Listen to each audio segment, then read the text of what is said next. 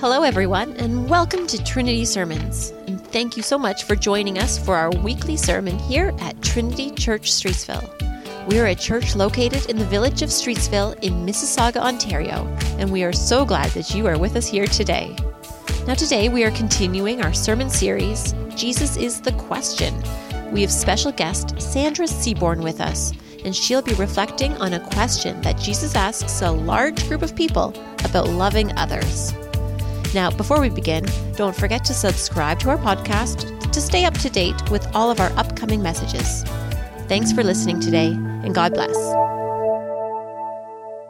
Now, for our reader, it's something brand new, and we're actually very excited. We have a reading from our online co- congregant all the way in Brazil. Right? So now Diego is going to do our reading. Reading from Luke 6:32 to 36. If you love those who love you, what credit is that to you? Even sinners love those who love them. And if you do good to those who are good to you, what credit is that to you? Even sinners do that. And if you lend to those from whom you expect repayment, that credit is that to you. Even sinners lent to sinners, expecting to be repaid in full. But love your enemies, do good to them, and lend to them without expecting to get anything back. Then your reward will be great, and you will be sons of the Most High, because He is kind to them, ungrateful and wicked. Be merciful, just as your Father is merciful. This is the, the word of the Lord. Well, good morning. Um, it is a pleasure, it's a privilege to be with you this morning. And I know that I have not uh, met most of you here, but my connection to this church actually started back during Harold Percy's time as a rector. Uh, one of my cousins actually volunteered here as a youth group leader for a while, and she invited me a couple of times to help out, or maybe more just hang out. Um, and uh, that was a few years ago. Now she's married, and she was married here. Uh, so that's probably the first time that um, I was actually up here because she had me do the prayers for her service way back when. She now lives in Waterloo with her family. Fast forward a couple of decades, uh, Rob, your current um, incumbent, and I served at the same parish together uh, when he was in Toronto about five years ago. And I caught up with him at a recent clergy conference, and he invited me to be with you this morning. Not long after uh, Rob came to St. Paul's, my own call shifted. Uh, I moved at that time away from serving a parish. I'm an ordained Anglican minister to working in a nonprofit because I'm also trained in social work. So for the last four years, I've been with Yonge Street Mission. It's a faith-based community organization that walks alongside people experiencing poverty in downtown Toronto. And I'm not here to pitch YSM, but I do love talking about the way that the people of God can connect with what is going on through the mission. So if any of that is exciting to you, please do come and talk to me after the service. Sermon wise, this summer, this church has done something unusual as a parish. And that is flipping the Sunday school script of Jesus is the answer, right? You're looking at Jesus is the question. And because there's 300 questions, you're looking at just a few of the questions that Jesus asks us. And the way he asks questions tends to be geared to who he is talking to. And he talked to such a wide variety of people that we find different questions depending if he's talking to people who are curious or people who are committed or questioning or even critical of who he was. So if we look back over the last three weeks, Rob set the stage with what are you looking for? That question was to people who were curious. They were potential followers investigating possible new directions. Then you move to a dinner party setting. And at that dinner party setting, the question was for committed religious leaders. They might have been committed religious leaders, but they were critical of Jesus' leadership style. And his question to those people was, Do you see this woman? And then last week, Peter took you onto a boat. And on that boat, it was filled with Jesus' closest friends. They were traveling with him. And Jesus asked them, people close to him, but still a little unsure of his true identity, where is your faith? Today, today we find Jesus talking to a larger crowd. He's speaking to a mixture of people, people who are interested enough to show up, interested maybe in the healing, the signs, the miracles, but they are not yet leaning in.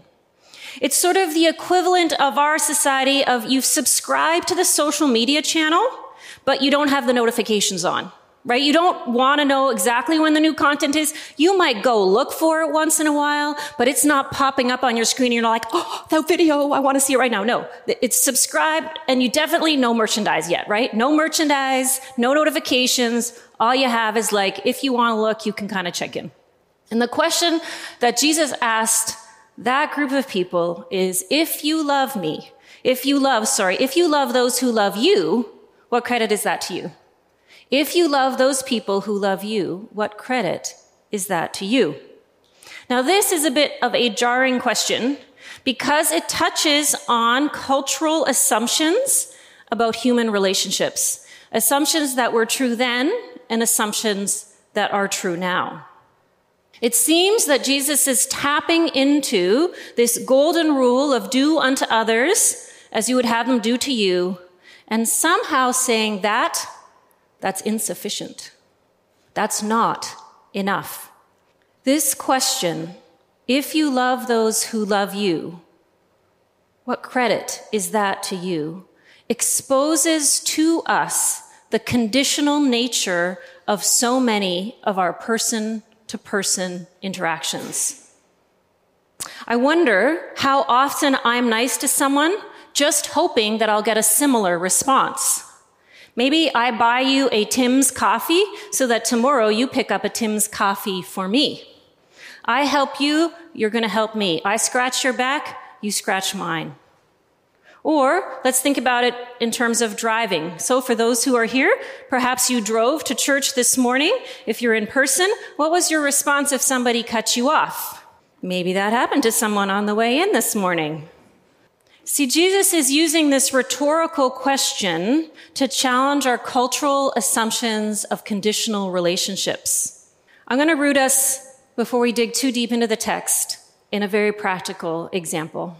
This is something that's happened to me at work. On the screen, you can see one of YSM's five buildings.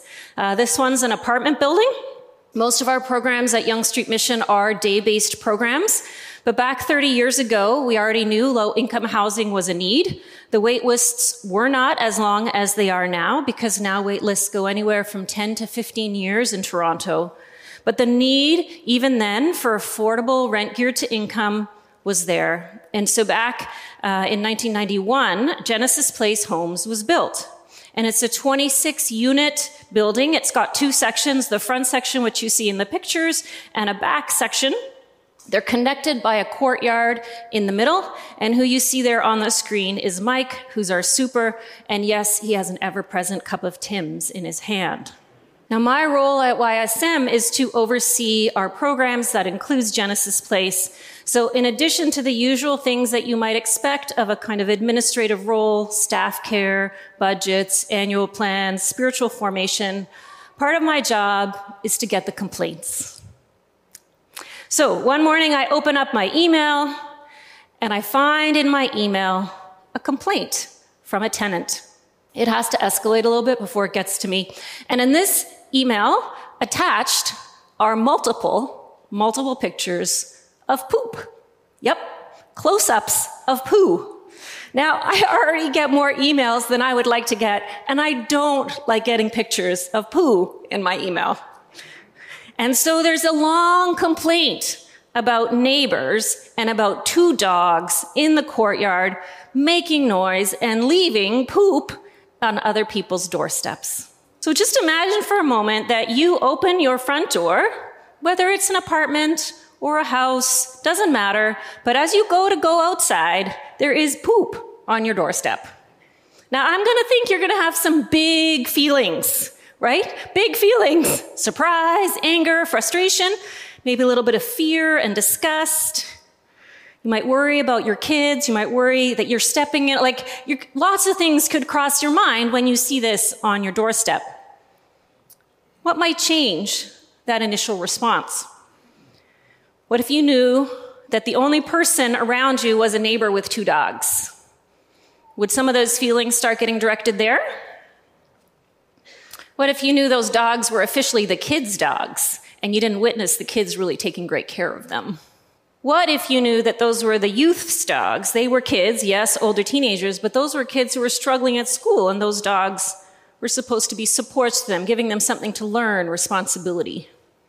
Would your feelings change then? Okay, regardless of how it gets there, what are you going to do when you see this poop? Do you ignore it, thinking someone else is going to clean it up? Do you clean it up but not say anything, just forgive and forget? Do you ask someone else in your household to clean it up because you're running late? There is no way. You're just going to step over that, pretend you didn't see it, just keep going.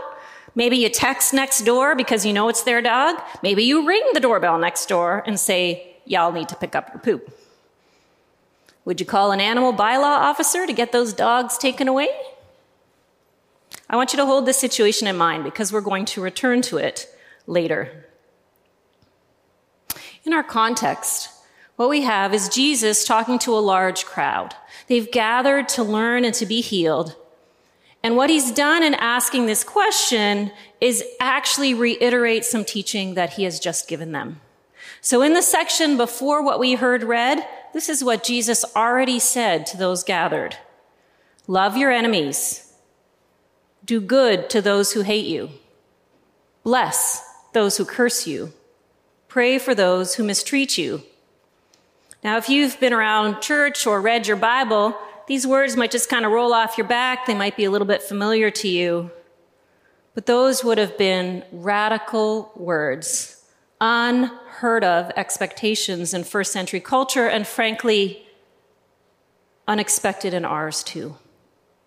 And so, just to make sure the crowd is listening, what Jesus does is then ask questions that ties to the teaching that he just gave. He says this If you love those who love you, what grace is that to you? Even those not following the way love those who love them. If you do good to those who do good to you, what grace is that to you? Even those living in their own ways, by their own standards, they do that too. And if you lend to those from whom you expect repayment, what grace is that to you? Even the non law abiding, they lend to people when they expect to be repaid in full. Jesus is using these questions to push us beyond the golden rule. Beyond the do to others as you would do, have them do to you thing. In fact, Again, if you look back, because you might have your Bible app open or Bible on paper in front of you, that's verse 31, and we started at verse 32. Just before these questions, between that teaching and these questions, he throws in that rule because he's trying to push people beyond thinking about conditional relationships, transactions, reciprocity. You know, that golden rule is one of those Bible verses that sometimes we even still see posted in public places, right? There's famous paintings about it. There's a beautiful Norman Rockwell with a quote and lots of people on it.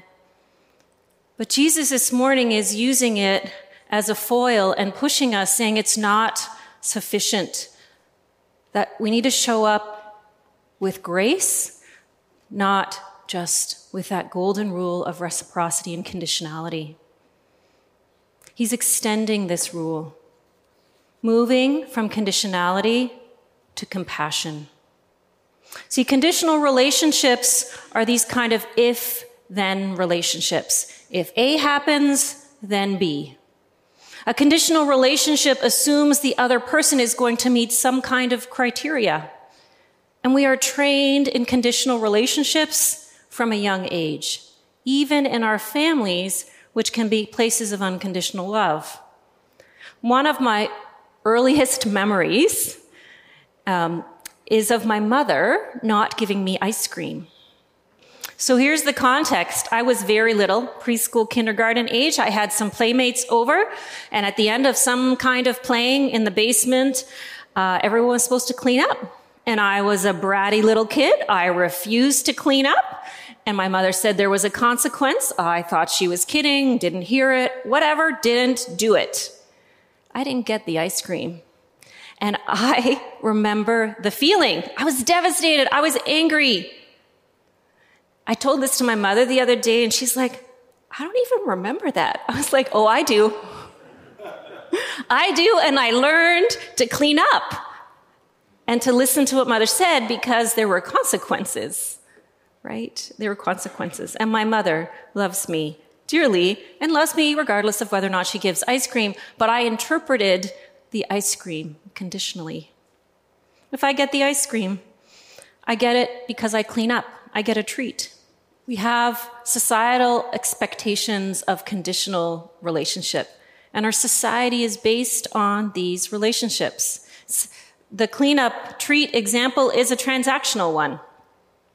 We see this type of relationships in schools and workplace settings. If I hand in my homework, I can get better grades. If I show up, I get participation marks. If I put my time in at work, I might be eligible for a probation or promotion. I'd pass my probation, right? We put in the work if then. And these kind of conditional relationships back in Jesus' day existed too. There, the focus was on hospitality. Hospitality was expected to be shared no matter what.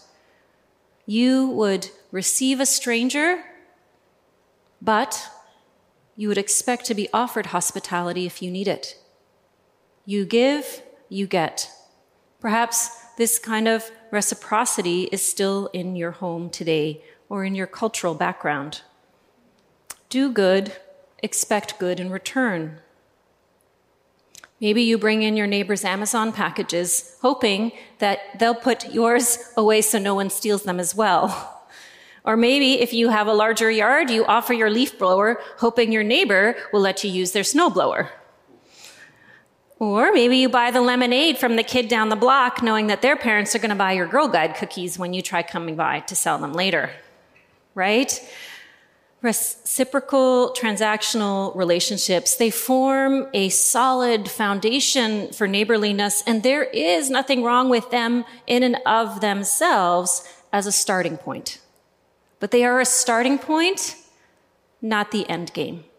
Because this kind of conditional relationship, it doesn't demonstrate grace.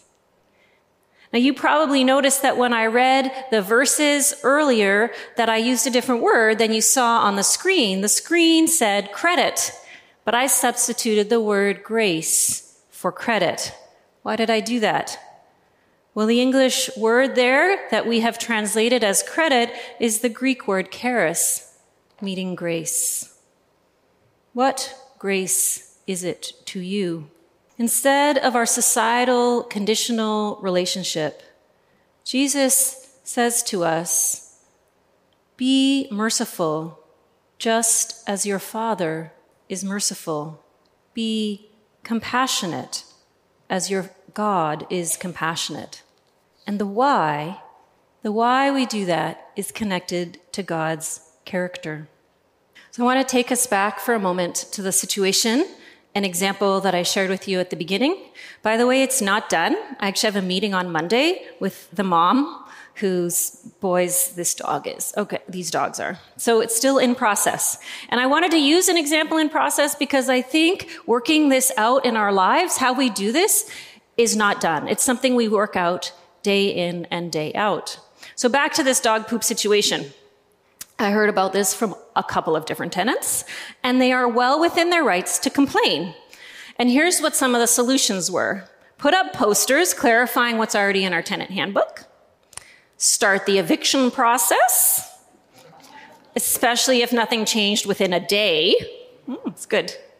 Um, call the animal bylaw officer Uh, when we refused to do that, they called the animal bylaw officer, and the officer came by a day or two later, checked on the situation, checked on the well being of the dogs. I think that the person who called the bylaw officer may have emphasized that the dogs belonged to the youth, and so was hoping maybe that might get the dogs removed. But then there was one of these neighbors that took a different approach. She talked to the mom and she offered support. Here's what she did she offered to dog sit those dogs. Did you catch that? She offered to dog sit the very dogs that were pooping on her doorstep. She's not expecting any payment. There is no extra money to go around in this community. But she's doing exactly what this passage prescribes. She is lending her time with no expectation of return, no strings attached. She's extending grace. And I wonder what in my life and what in your life might be the equivalent of offering dog sitting. Now, if you've been following in your Bible app or in your physical Bible, you'll have noticed that I skipped over half a verse in 35b. So we're going to cycle back there now. Verse 35 reads this Love your enemies, do good to them, lend without expecting anything back. Then your reward will be great, and you will be children of the Most High, because He is kind to the ungrateful and the wicked. Now, at first read, that might seem to negate everything I've just been talking about, about conditional relationships moving to compassion. Isn't the word reward there? Like, did I miss something there? This verse, kind of stuck in the middle, is what helps us to figure out how we actually get to being the ones that do grace right? How do we actually get ourselves to be the one that are aligned with God's ways with each other? We can only do that if we have a vertical relationship where we are receiving grace ourselves. So that word reward, it echoes back to something Jesus had just said, just like the questions echo his teaching back in 23. He says, rejoice in that day, leap for joy because your great is your reward in heaven. See, this little section here connects how we're supposed to deal horizontally with our neighbors with how we receive grace from God above. It is moving us into that upward relationship focus so that our horizontal relationships can also be changed. We are made children of the Most High by grace. It's not our, our power that does that. This identity as children of the Most High is not something we achieve, and none of us, thank God, are rewarded by God according to what we deserve. No, our belonging in God's family is all through the gift of grace. It's by grace we've been saved through faith. It's not of ourselves, it's a gift of God, not of our own works, not any of the transactional things we might do for our neighbors or transactional things we try to do with God to get God to love us. None of that. God looks on us, and God looks on us with compassion because of who Jesus is. And once we receive that gift of grace through Jesus, then we can move into verse 36. We can move into acting that out with our neighbors. The recompense, the reward is a is a vertical relationship. There's no um, divine points for virtual signaling, no extra likes on your feed, no extra zeros in your bank account. This is not prosperity gospel here. No. No, Jesus is calling us away from rooting our hopes in any kind of temporary and instant gratification that comes from the reciprocity of this kind of relationships towards compassion. The reward ultimately is that there is a little bit more of heaven here on earth, a little bit more of God's kingdom breaking in right here, right now, between you and that neighbor who might have something equivalent to dog poop on your front step. Here's how a band U2 describes grace. She takes the blame, she covers the shame, she removes the stain. When she walks on the street, what was once hurt, what was once friction What left a mark no longer stings because grace makes beauty out of ugly things. The grace we receive is the grace that we give. It's a living out of our true identity as children of the Most High. And so we are being called in this passage to move from conditionality to choosing compassion. So, for those of you who are already following Jesus, what might choosing compassion look like in your relationships today? For those of you who are curious about what might it mean to live like Jesus, what changes would you make to even think about what compassion might look like in your relationships today? See, choosing to be compassionate is a bit of an upending of all societal expectations of these human to human relationships. And the examples that Jesus has given us are quite timeless. Being kind to the ungrateful, being generous without expectation of repayment, loving in the context of conflict. And now, while these are timeless, there is something in here that's important for me to note. And I hope and I pray that one day I do not have to say this when I preach. But unfortunately, there is still mixed teaching in the church about this. And unfortunately, the statistics tell me that intimate partner violence could still be happening in a community of this size. So I need to say this. This passage is not condoning abuse. I have to say it. If you're facing that situation, help is available and there's staff here that can support you. And when you have the energy, when you feel safe, please reach out. Confidentials, confidentiality is key here. Conversations would stay that way, and it's safe. But when Jesus says unconditional response, that is not in the situation of abuse. For the rest of us, I want us to think to finish up on something a little bit more mundane. Something mundane and ordinary. This is one of the things I like about the Anglican Church. Most of the year of our church is called ordinary time. It's called ordinary time because it's in the ordinary time, I think, that we work out our relationship with God into our relationship with our neighbors, right? And so I want to finish with a little bit of an exercise of spiritual formation to how to move all of this thinking and feeling we've been doing about compassion into potentially something practical for your relationships. So choose a non-violent conditional relationship, please, and start by thinking about where you are. So up on the screen, you're going to see a map. This is a classic Google view of where this church is. If you're in person, you can geographically place yourself here. If you're online, folks, just think of us, of yourself in a place where you interact with people. So that could be church. If you're younger, it could be school. If you go to a workplace, it could be a work cubicle, could be your apartment hallway, your commute, your family home. Everybody got a spot where typically you're interacting with other people. Okay. So now I want you to get a little bit closer into that spot. Just as I'm sort of zooming in as I am on the map, I want you to take an inventory of who is around you and what is around you in that spot. So think about the names and the relationships of the people who are around you. So if you're thinking about your home, you might think about who's the neighbor across the street, who's beside you, who's behind you. Think about who those people are, their names, their relationships. Do you eat lunch with them? Do you avoid them? Do you smile at them? Don't know much about them. You know they like the Jays. Excellent, but they don't like the Leafs? How can they? You know, like just think about what you know about the people around you. And now I want you to add a little bit, one more layer of color to this. And I want you to think about somewhere in that midst of people that you interact with regularly, there's somebody that feels like that image on the screen, right?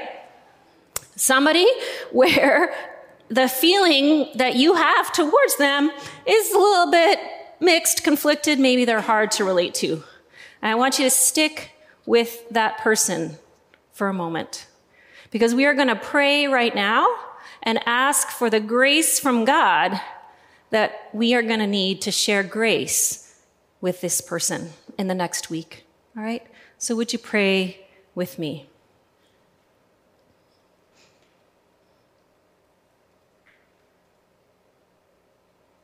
Lord Jesus, Lord Jesus, we need your help to move away from conditional relationships to compassionate ones. And we are listening for the leading of your Spirit as we think of this neighbor, this person in our circle that we have a hard time relating to.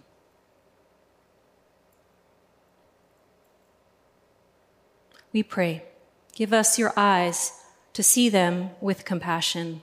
We pray, give us your heart to feel towards them with your compassion.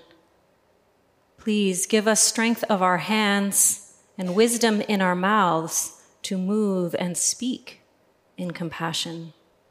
And we pray all this for the glory of your name. Amen. Thanks for joining us today, and we hope that you found this sermon encouraging as you go about your week. And if you liked what you heard today, please make sure to rate and review our podcast so that we can continue to reach even more people with the good news.